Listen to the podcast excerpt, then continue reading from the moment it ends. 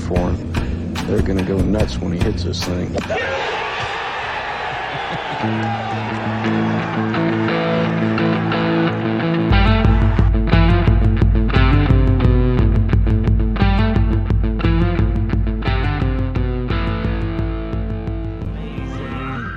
Yesterday's price is not today's price.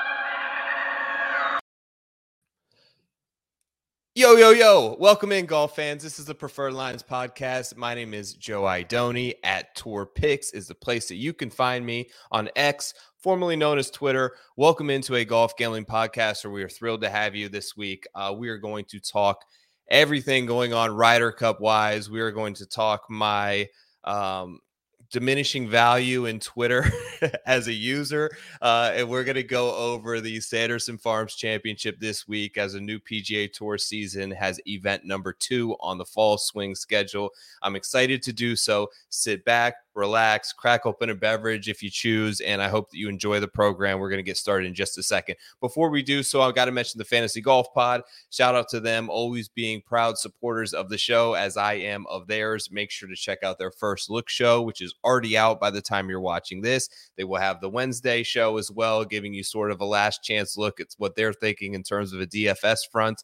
Fantasy Golf Pod at Fantasy Golf Pod on Twitter. Make sure to give them a follow. Uh, as always, merch is up on preferredlines.com. A friendly reminder to uh, new listeners and those who have been here with me for a long time that what you do right now means a generally a lot to me in terms of what I'm asking for is a like, a subscribe if you feel like you enjoy the show whatsoever. Um, take time today to be grateful for life, for family, and um, for the ability to enjoy another day on earth. And if you can spare three seconds for me to subscribe to the YouTube channel, I would genuinely appreciate it. Without further ado, bringing back onto the show one of my one of my best friends honestly in twitter someone that i always lean on for opinions whether it be nfl or golf or ryder cup or anything back on the show for like his fourth time luke what's up dude Big Joe, thanks for having me again, man. It's uh it's always a pleasure. Like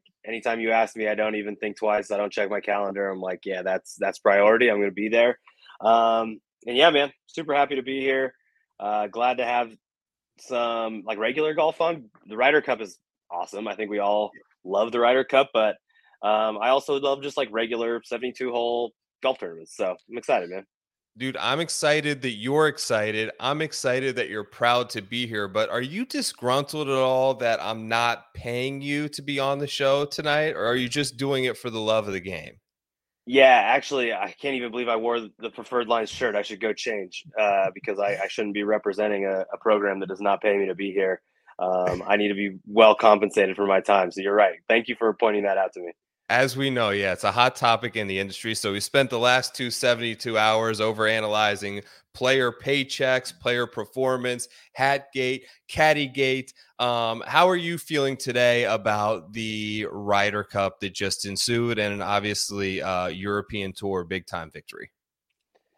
Yeah, I mean, I think you and I both bet on on the United States. I think yes. part of that was, you know, we're betting on talent level that is, I think, unquestionably a more talented team, right? Yeah. Um, we're also betting patriotic. You know, we want we want the U.S. to win, right? You want it's fun to make bets on either teams or players or whatever that you like, right? Because then if they win, you're happy on on two fronts. Um, I think we both knew, and, and pretty much everybody knew, you know, Europe was probably going to win. They always win, or almost always win in Europe, right? It was mm-hmm. a very much an uphill battle for the United States.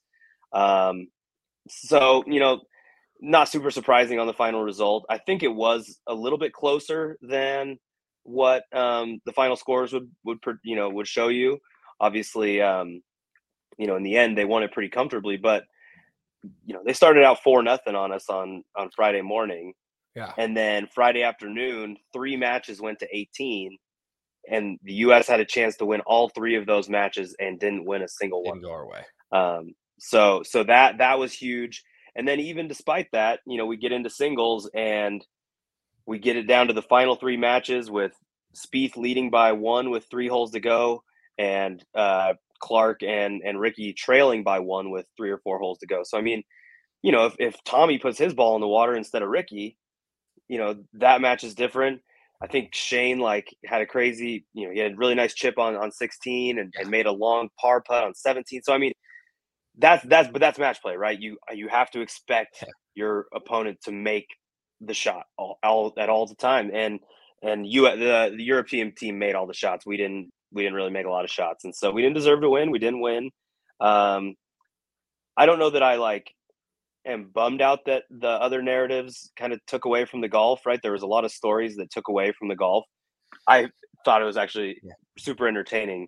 It is sad though that there's you know I, I don't know what what truth there is to this like thing about the United States players not being like really into it. It doesn't seem like they are, right? Like it seems like the European yeah. side like is playing because they love the European Ryder Cup team, and the U.S. is playing because like they made it and so they have to play or something. I don't know.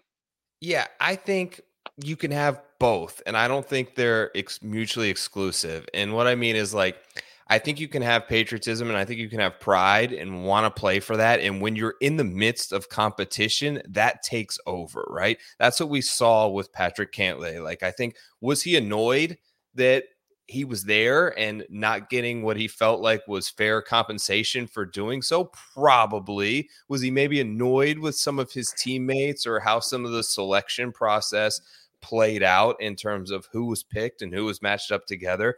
That's possible. But once you play, once you're out there, once you're in that environment, it's like any other sport where your competitive nature takes over and you start giving it your all, giving it your absolute best in order to try and win. It's like every player on the NFL roster thinks that they're underpaid and wants more money and is playing for a contract, right? Or if they ask, they're playing for that next contract. But when they're out there on Sunday in the middle of a third down, are they still playing for that contract? They're playing because they love the sport and their competitive juices take over at that point. Like I was, I'm apparently on the wrong side of this, as I've been with every Ryder Cup take that I've had over the past week. Um, but like, are we really going to begrudge athletes who have a skill that maybe one in five million people have, right? A skill trait that is specific and unique to this individual that very few people walking the earth have.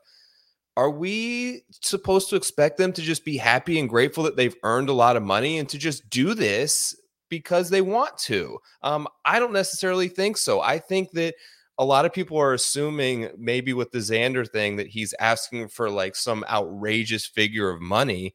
And I seriously doubt it's that. He probably wants something. And I think that they deserve something. I talked about this earlier. Like you look at the other sport comps that I would make of this, and this is not the Olympic Games, right? This is not that. Right. This is a sport competition, and it's more so like something like FIBA, where the US Team USA goes over there and plays basketball. There's prize money for that. The players are compensated for that.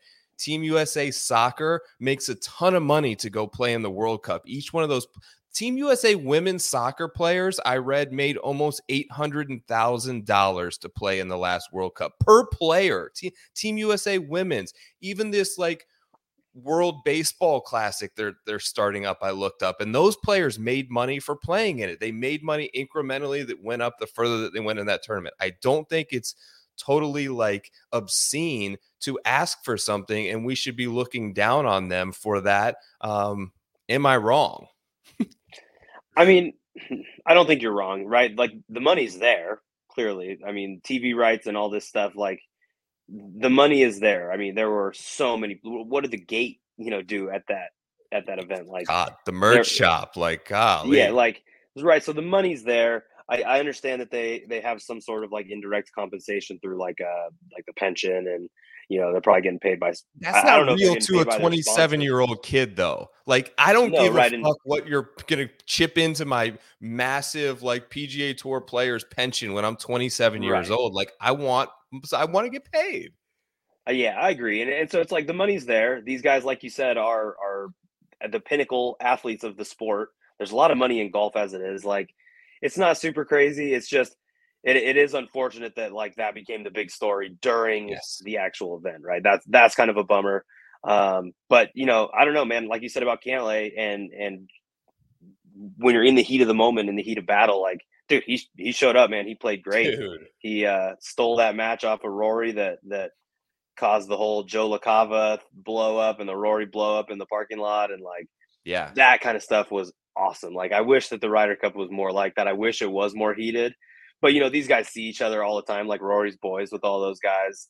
Like Yeah. I'm sure all these guys are friends, you know, uh, uh, 52 weeks of the year or 104 weeks of the two years, Right. but the the one week where they're just not friends. I like that there was some animosity. Um, Totally. it just made it fun, man. Uh, the Ryder Cup is is awesome. Uh, I hope we win in Europe sometime Yeah. you know, we're probably gonna absolutely boat race them at Bethpage uh, in a couple years. But yeah, it's fun, man. I love the Ryder Cup. Yeah, dude, it is fun. Let's talk about the Lacava thing for a minute. And I guess so for me, and maybe this dates, I'm sure this dates back sooner than this, but for me, in terms of my golf fanhood and where I first remember this, like outward fuck you like expression of emotion from golfers was the Reed and Rory match, right? A few, it- it exactly Hazel- my thought too. Yeah, like that's where this all started and it's been so fun to see it evolve with different players since and like it gives the adrenaline boost that these type of events need when it's coming from the players in the moment your pre your lions right reed was a freaking lion then and so was rory and they were going at it mano a mano like masculinity turned up to an absolute max volume level and it was freaking everything that the sport of golf needed the, the LaCava thing is different for me. Like you're not a part of the competition. You carry the clubs,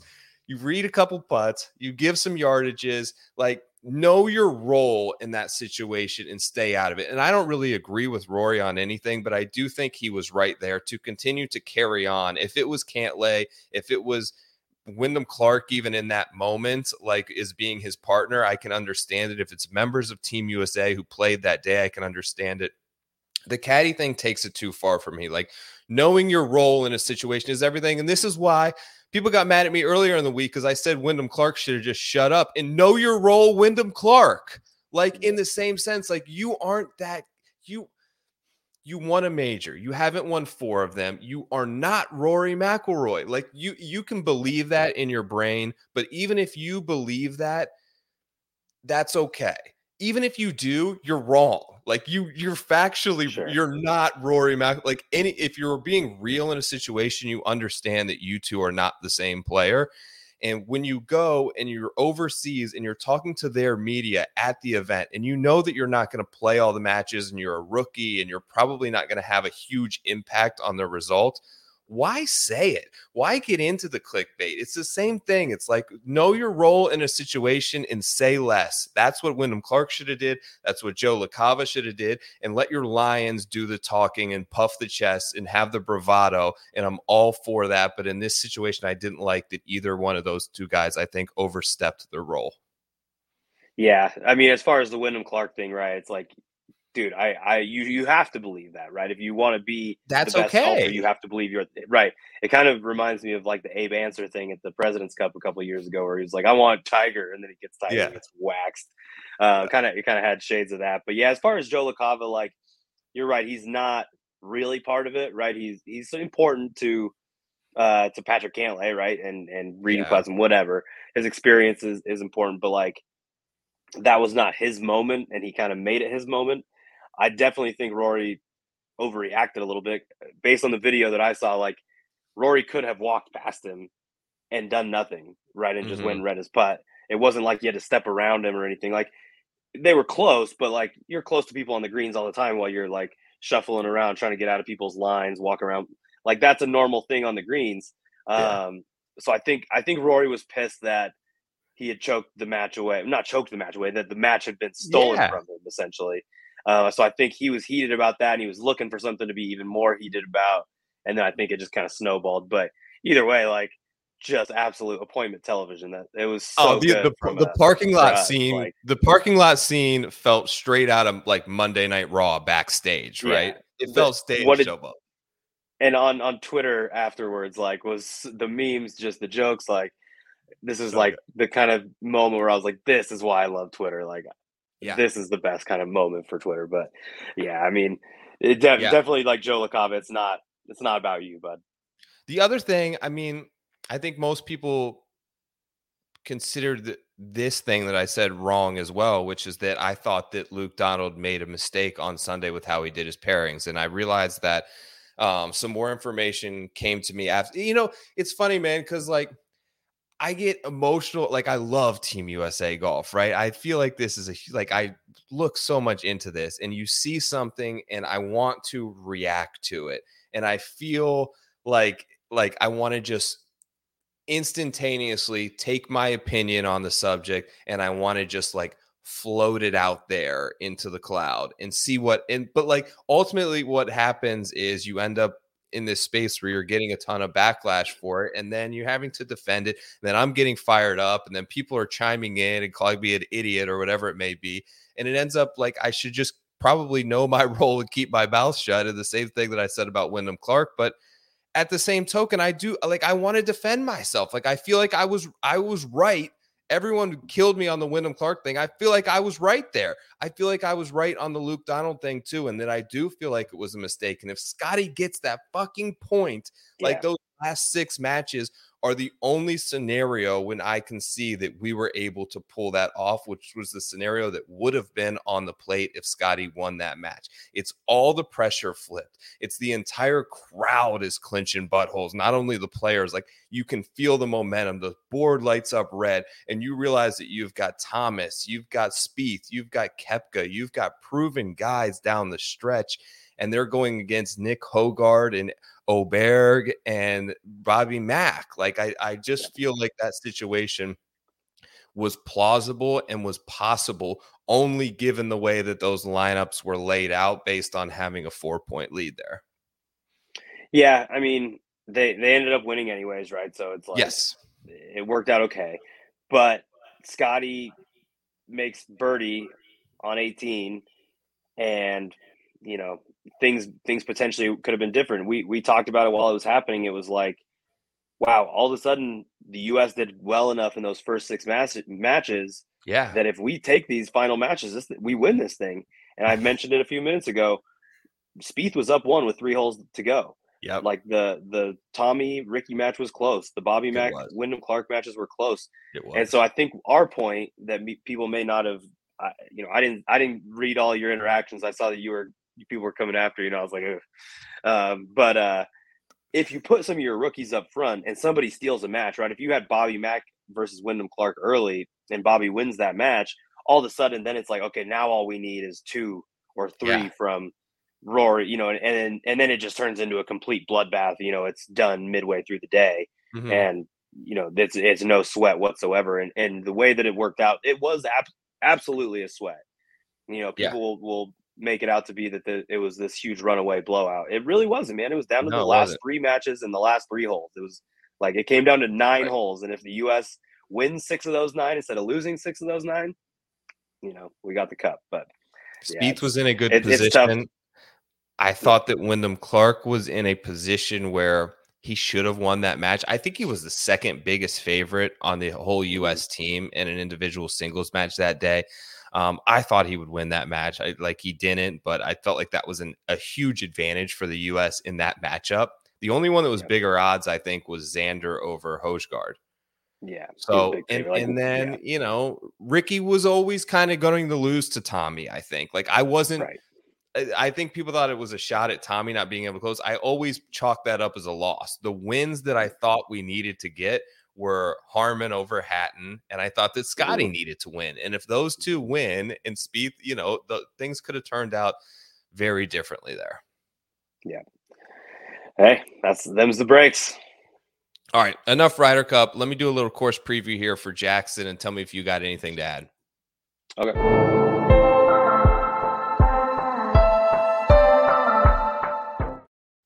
Sanderson Farms Championship on tap this week. The Country Club of Jackson is a shortish par 72, like 7,461 yards is what the scorecard is. Um, went underwent in 2018, I believe, a gentle modernization, and it really didn't work. But they tried to make the greens a little smaller and lengthen the course a little bit.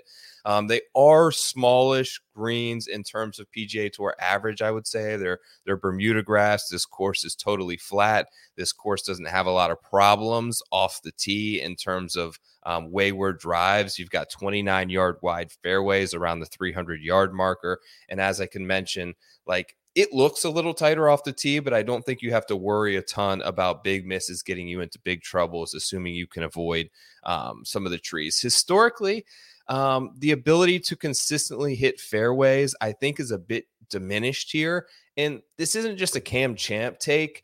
It's like even Sam Sam Burns doesn't hit fairways, right? Mac Hughes doesn't hit fairways. Like these guys who are going to hit 51% of fairways on the week are are 100% in play here. Like does Sergio hit a ton of fairways? Does Munoz? Like these are the guys who have won this event.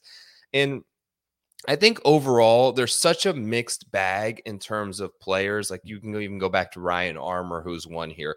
I'm really going with a very two reasons, right? I feel like there's a mixed skill set that can win here, and some of the player quotes have actually proven that. Like Cam Champ, here's some player quotes that I wrote down from our boy Bamford's like preview. Cam Champ. I quote, obviously driver is key out here. Next quote from Ryan Armour. My strength is driving it in the fairway, and obviously I figured that out finally. Then Sergio said, Your short game has to be really good. Hughes and Burns quotes where the greens are the best we play all year, and they talked about putting. They're great putters. Armour hits fairways. Cam Champ hits it really long. So when your specific skill set that you have that is better than the rest of the field can kind of take over, of course you're going to play well. So that's what I mean by I'm going with a very balanced model this week in terms of trying to look at everything, scoping things out a little long term more instead of some of the short term stuff that I was doing to end the season and and looking for guys that you know have that one unique skill set that's much better than everyone else and the ability to have some consistency sort of built in around that. Um, anything that you've seen that over the years that you would add there? Yeah i mean i think the bermuda greens like these are pure bermuda right? So if you're a good bermuda putter and and you have a big spike week i think you're going to have a chance as long as you're not you know bleeding strokes tee to green.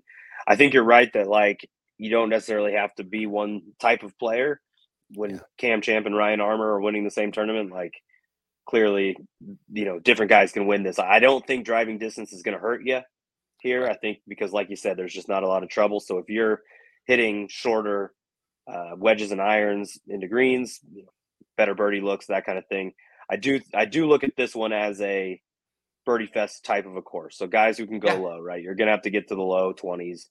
Um, yeah, there's not not a whole lot else to it. I I do like the Bermuda angle though. Guys who just consistently perform well on on these Bermuda tracks. Yep, totally. Interestingly, sort of the uh the the difficulty ranking is is not in the top half of terms of easiest courses on tour last year at least it wasn't the year before it was the year before that it wasn't but i do agree with your birdie sesh birdie fest sort of analyzation there because you are going to like the guys who have won, you have to have like really low rounds. Like that scoring average is based on all the players who play the event, not necessarily the winning score. And when you look at like the guys who have won that I just mentioned, like in my brain, I classify these guys as like streaky scorers. Like I'm looking a ton at birdie or better rates because Sam Burns, like we just saw him against Rory. Like his problem is consistency, but we know this guy can make birdies. Like he can turn very difficult holes into easy holes. He can give himself five feet for eagle on a par five. Sergio Garcia is a scorer. Sebastian Munoz goes super low all the time. Mac Hughes is even a scorer. Like these guys are guys who will go out there and can knock off six, seven, eight birdies in a round. And if everything else is able to click along with that, that's when they get the win. And that's the type of course profile that I think this sets up for. Yeah, and the, the one other thing I'll add to is there's four par fours, right? It's par seventy two yep. or par four par fives. It's par seventy two. So yeah, you got to make your hay on the par fives. Like if you you know you kind of got to be looking at it as your four under every day minimum on the par fives. Absolutely. Let's hit the board.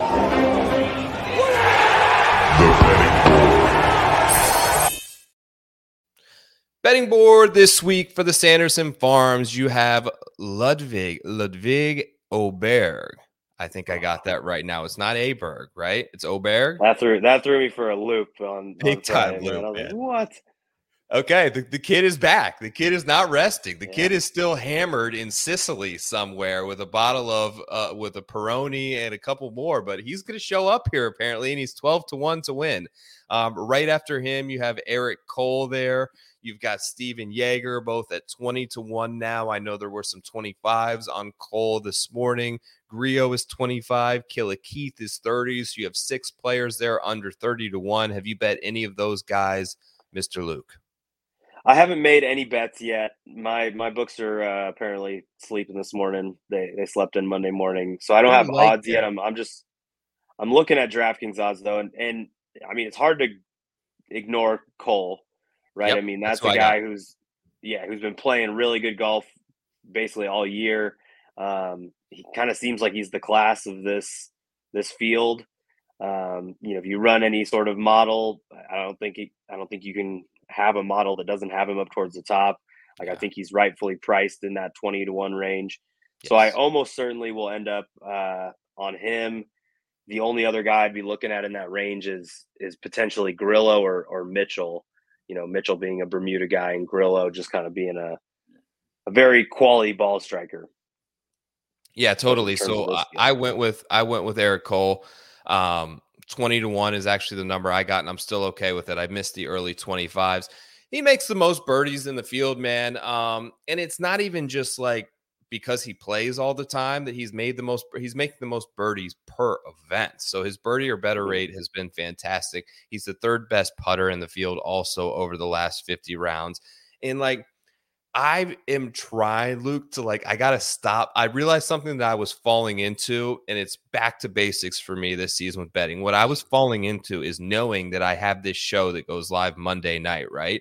And I feel like I have to make a case for something different because this is a show for entertainment, right? So I see so and so took Eric Cole and this guy took Eric Cole, and I see him pop up on Twitter all throughout the early morning Monday at 25 to 1 and 20 to 1 and there's six different guys who give picks on Twitter all on Eric Cole. Well, I've got to do a show after all this, right? So I'm not going to tweet it out early Monday morning that I took Eric Cole. I've got to wait till nine o'clock to give some sort of value for those who are willing to watch the show. So then I pivot, right? I was pivoting. I'm like, I got to make a case. I want to do something different. Like, I can't just tail, like, everyone's going to think I'm just tailing all these guys' picks. I have to stop this.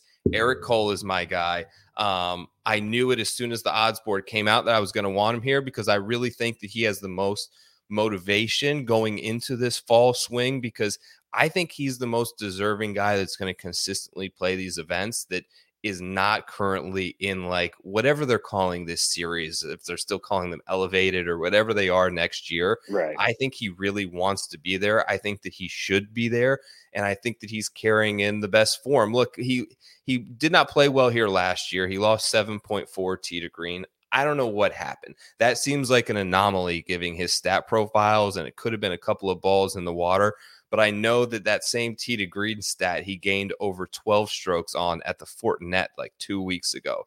Um, must big time prove it fall swing for Eric Cole. I took the 20 to 1 and I'm okay hopping aboard the bandwagon with a bunch of others finally. I'm, I'm glad you say that because you know Twitter has this effect. I, I've a couple on a couple of occasions like considered not tweeting my picks anymore, not like looking at Twitter picks anymore, because I do that same thing where it's like, all right, well everybody's on this guy. Like now I'm gonna look like I'm, you know, just just following with what everybody else did rather than Right. I actually put in the work and came up with this guy as well. You know, we're all looking at the same stat database. Yeah, we're going to end up on the same guy a lot. A- absolutely, and it's like I mean the best example most recently that I can think of was Ricky at the the Rocket Mortgage. Right, it's like everybody was on him. The price wasn't great, but it, you know everything was pointing to Ricky, and I was like, you know what, I'm going to do Justin Thomas instead, and I'm going to be a genius when Justin Thomas wins instead of Ricky. And what happens? Exactly. Justin Thomas was terrible, and Ricky wins. So I'm I'm trying to get uh, better at that as well, and so Yeah. I'm just going to ignore the noise, and I'm going to go with the guy who I think is going to win, in Eric Cole as well. You're you, you've convinced me. Love it. So this next range, you've got SH Kim at 33 to 1. Uh Svensson is there at 40, Hossler 40, Lucas Herbert is 40 to 1. KH Lee is 45. Lee Hodges 45. Alex Smalley 50. Griffin is there at 50. Thompson, Gim, Talon. There's a big group of players here sort of congregating in this 30 to 51 to 30 to 50 to 1 range. Um, are there any that have your attention that you are specifically looking to target this week? The one guy, I mean, I'm, I'm always going to bet Garrick Higo, and he had a, I think he finished third here last year, so I'll probably go back to Higo. Um, you know, he's a guy who I think is really, really talented, and he won obviously like immediately on the PGA Tour, and then kind of fell off. He's shown some flashes um, over the last you know six months or so, so I'm going to go there. Yeah. And then the other one is uh, Sam Ryder. Mm-hmm. I, I I like Sam Ryder a lot. He he profiles out really well in my model. You know, his his approach game, his iron game is excellent. He's a really good Bermuda putter. And I think that's you know that's the key. If you can hit the ball close and you can put it really well on these greens, like yeah, sign me up. And he's actually yeah. a guy who who had some flashes last year and some kind of big events. So I think he's a guy who in a, a field like this can come through. Absolutely, yeah. Ryder is an interesting one for me. That um, I had him at the Fortinet at a bigger price, so I should be into him here. I have some room still on the card full card I will put out Wednesday, so he'd be the guy that might end up on there if his price continues to stay in this range. Uh, but for me in this range, I went I went back to my boy Svensson at forty to one. Look, he got it back. He got it back to end last season, and by it mm-hmm. I mean his approach play. That is his strength. What I talked about earlier in this course sets up great for players like Sergio when his iron play is going great, Cam Champ when he's driving it relatively straight, um, Burns when he's putting it really well. Like when players' strengths are accentuated during a week, that's when they win here. And his approach play is back, and that is 100% yeah. his strength. Uh, four straight weeks gaining at least 2.5 on approach to end the season. That's him. Like he's starting to finish better. 37th at the 3M, 7th at the Wyndham, 37th at the St. Jude, and then a 15th at the BMW Championship. This is sneaky, very similar lead in form last fall swing to when he won because what happened is there he won he gained with his approach in 5 of 6 events. His iron play really started to click and then what happened? All of a sudden this guy fucking gains 8 strokes putting one week to go with that iron play and he pops off a win at the RSM Open um, this is a very similar setup for me in terms of a weak field, an event that should set up to his strength, Bermuda grass greens, like everything kind of lines up for me. Uh, so I'm going to go to my guy to get another victory here, 40 to 1. Yeah, Svensson's a guy who has the ability to spike on putting too, right? So if you know that the approach play is going to be good, it's just a matter of can he can he spike it on the putting. So I I, I thought you might be going there. He was somebody I'd been looking at too. So yeah, that's a good call. All right, this next range here, um, right after 50 to 1, you mentioned Ryder's right there. Davis Riley's 55, Buckley's 55, List 55, um, Lindheim's 55, Stevens 55, Hoge, Wu, Kevin Yu, Akshay Bhatia. I'll tell you who I went. I went with Dylan Wu. Um, just a guy who flies up my model in terms of birdie or better ranks. He's also top 10 in the field in greens and regulation recently. He makes a ton of putts in bunches. Um, he's a good approach player. He's fourth in putting over the last 50 rounds. Bermuda grass surfaces are his highest performing grass type for someone like Dylan Wu and and top 15 finishes in two of his last three tournaments including his first ever PGA Tour top 5 at the 3M Open. The 3M weirdly I think shares some similarities here in terms of yardage, in terms of how important par five scoring is. Like the fairway really distance 300 yards are almost exactly the same. I think the 3M Open is 30 yards wide. This is 29 yards wide. Um, keep it within those parameters, and I think this guy should set up pretty well. I took him at fifty-five to one. Yep, Wu is Wu will be on my card most definitely. He came out first in the in the model that I ran. Nice. Uh, he's a guy who he gets crazy hot. Like when he he's so streaky, and when he's on, like you just kind of be watching the leaderboard, and all of a sudden you're like, "Wow, is this dude ever gonna make a par again?" Like just making only birdies. So uh, love me some Dylan Wu, and then the other guy in this range that I'm I'm looking at um, is Tom Hoge. I know we're, we might be sleeping on him. You're yeah, not. I mean, it's like he's in a he's in a group of names here that he is in a class above, right? Like right. he's just a better player than these guys. Um, I mean, you were you were naming guys like Lindheim, you know, in the same breath as that? Hoge. Yeah, exactly. Like it, Tom Hoge's like a real dude. Um, yeah. One of the very few who I, I, don't know how many guys in this uh, field. I'd have to you know spend five seconds looking at it, but not a lot of guys in this field played as deep as the BMW, right? I mean, Hoge was 43rd at the FedEx and 21st at the BMW. I mean, he's he's a guy who like was was fighting to get into the Tour Championship. Um, right. And you know, a third of the players last year, a third of the Sentry last year. I mean, Tom Hoge's a, a he's a player, and what I always liked about Hoge before he actually won was like you would see him in these alternate field events, these just pure birdie fest events, just going stupid low, just a sick number of birdies. Um, so I, I am going to be on Hoge and hope that um, you know he's been he's been grinding the last month or two, and he's ready to come out and, and just get after it. I like that pick. How about a long shot for me? Give me a guy like 70 to 1 and above on the board, uh, a player that you, you kind of got your eyes on.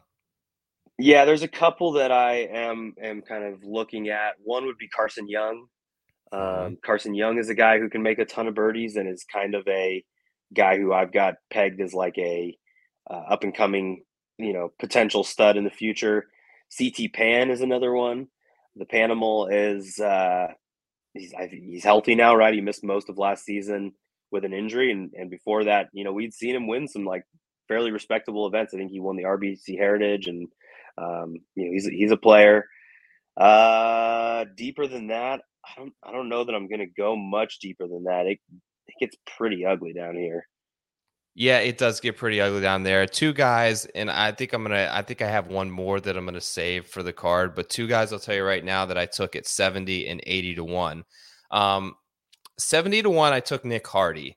So interestingly, this has been the place where he had his best performance of his career with his irons. I think he gained 7.4 strokes on approach last year at this event.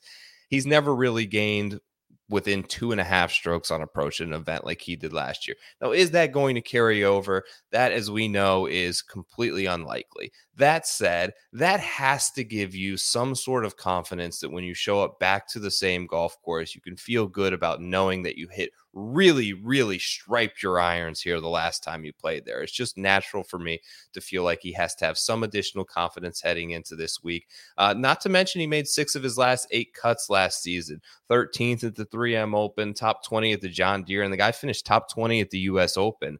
Um, he's not a bad player, and he makes a ton of birdies as well in birdie or better rates. The other one at 80 to 1 is, is Peter Kuest.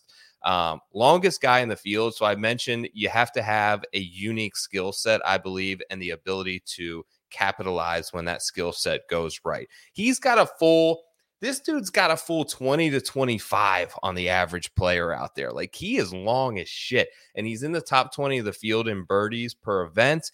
Um, he's above average putter, and Bermuda grass is also his best surface early in his career. A fourth at the Rocket Mortgage, a 17th at the John Deere, sort of relatively open, not penalizing places where you can send driver and try to go out there and shoot really low scores.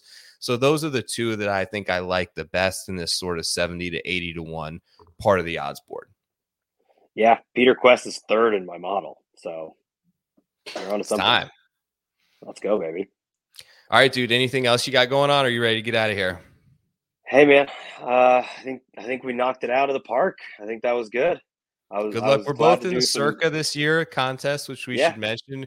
Both Luke and I have have pretty decent. We're we're we're not there, but we we're not out of it. We're not out of it through no, four weeks. We're not dead. Um, Luke posted another winning week this week. He's right in it. I need the Seahawks here in a couple of minutes to go three and two for the week. So uh, we'll keep communicating on that front.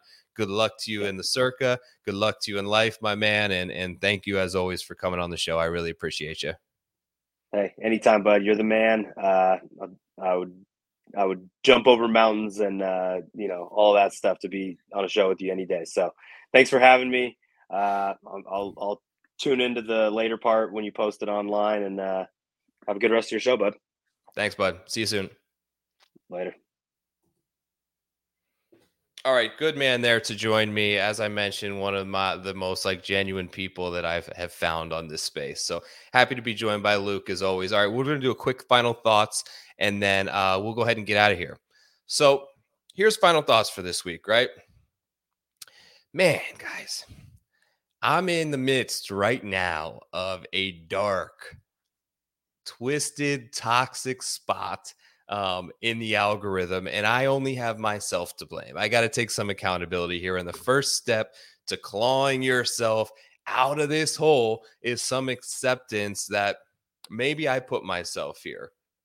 And like anything else, you often reap what you sow on um, social media, particularly X, formerly known as Twitter. And I have so I looked and tried to take some onus upon this, and I have regrettably found myself putting up less and less like positive, uplifting, just uh, overly positive posts, right? And more within this, I don't, I'm not going to call them negative posts, but they're within this orb of controversy, right? That the orb contains other elements that are often going to come in and attack you. And and you see what happens on the internet and in the real world and on social media more than anyone anywhere else in the world. In the year 2023 they feed you what you want to eat. Not what you like to eat. They feed you what you actually eat. Um, for instance on another app, I've found myself, I don't know why. I have no clue why, but I find myself keep getting sent these chiropractic videos. And I'm not even like I, I I'm not anti chiropractor. I've been to a chiropractor a few times. I don't go very often. Um, I don't know why I watch this shit. I don't like it. I don't actually like these videos, but I watched it. I'm not into ASMR or some other BS, but I fucking watch it, bro. Um, so you know what they feed me? They feed me what I eat, and I eat chiropractic videos, so they're gonna keep feeding me this stuff. And Twitter is not the place, as I mentioned when I was talking to Luke, to just go out there and throw up an imaginary opinion into space and it's gone like a thought, like a thought that you may have. It appears, you let it out, it's gone. That shit lives. And the hotter the take that you may have, the more that they push this out to people who will eat that content, people who will fire back, and people whose algorithm is filled with stuff that is intentionally there to trigger a response out of them because they are the ones most likely to be triggered by it. Um, these are the people who incite riots on Twitter. They love the negativity, they swim in it. And I have found myself putting up posts that will appear at the top of their feed. So I get what I deserve. Um, the second they know that something I said will piss this guy off, like, here it is, friend, eat it. Like, they're going to serve it to you. And I'm not talking about arguing takes with people that I consider to be my friends on Twitter. I'm more than happy to go back and forth and be right and be wrong about stuff, but express myself. And they're doing it in a respectful way. I'm talking about the sick people that think it's cool to fire off and call you a worthless, lazy American idiot that have no idea who you are. And I don't even know if they're real people. But when I fire back at Timmy Two Nuts, who called me an idiot, now your boy is swimming in the muck too.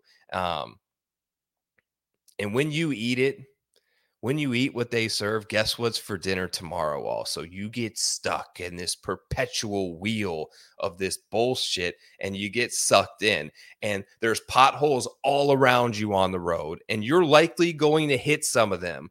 But when you're aware of the potholes and you're aware of where they are, you can do a better job of keeping the tires clean. And now this is me accepting awareness for where I put myself, and I have to be better. I have to be okay with posting and ghosting and not living in the comments section because it's not healthy for my own mentality. It's not a great place for me to be in terms of being a decent father and husband to my family. And this is me trying to take some accountability and be better.